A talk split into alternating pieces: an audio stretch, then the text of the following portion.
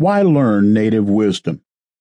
Because if we want to think about a sustainable culture and find ways to create one, we have models right at hand, as Gary Snyder indicates in Axe Handles. The models have roots and forms in several cultures, but in each case they grow from antiquity. I'm thinking here of Eskimo and Indian cultures in Alaska, whose roots are older than even those Chinese sage kings who preceded Confucius, and maybe 3 times as old as Western culture. They have been around long enough. There must be something we can learn from them, if we have sufficient humility and wisdom of our own. What are the links among subsistence, sustainability, and spirituality? We are in a fix, caught in a species die-out at a rate never before seen. Our earth, upon which we remain totally dependent, has become infected by its own chronic wasting disease, losing its 10,000 things, as the ancient Chinese call the myriad creatures, plants, animals, and rocks that cover the planet. We have gotten caught in our own desires, greed, conceits, and arrogance. And there lies the heart of it. The evidence seems clear now that the real root of these issues, both cause and cure, lies not in our science or technology, but in our own spiritual and intellectual poverty, or, more hopefully, in our own spiritual and intellectual resources. Those Neo-Confucians from around the 12th century would have called these the heart-mind.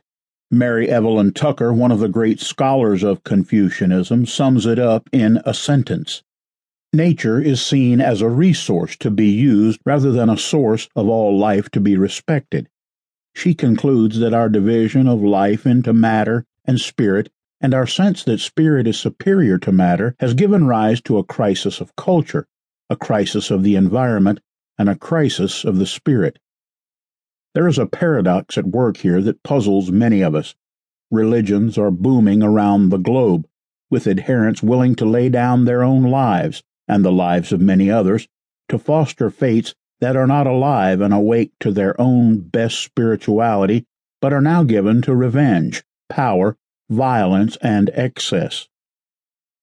All the great religions and philosophies and their indigenous forebears that we know of insist that revenge, power, violence, and excess prohibit our living out a faith that must include others in the arena of our concern, must protect the weak, feed the poor, and treat the 10,000 things with deepest respect. We are failing on all counts while politically and socially powerful persons who practice Christianity, Islam, and Judaism ignore their own most basic precepts and subvert their religion's best intentions and hopes. We are fortunate that there are cultures far older than those of the Desert Trinity from which we can learn another wisdom that may save us yet. This book is not a how-to guide that shows us some easy way to get out of this mess. It contains essays, meditations about the concept of sustainability.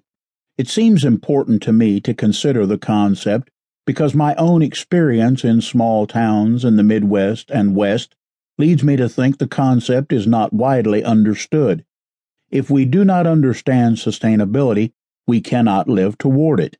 If we do not live toward it, we have a foreshortened future that leaves our children in jeopardy.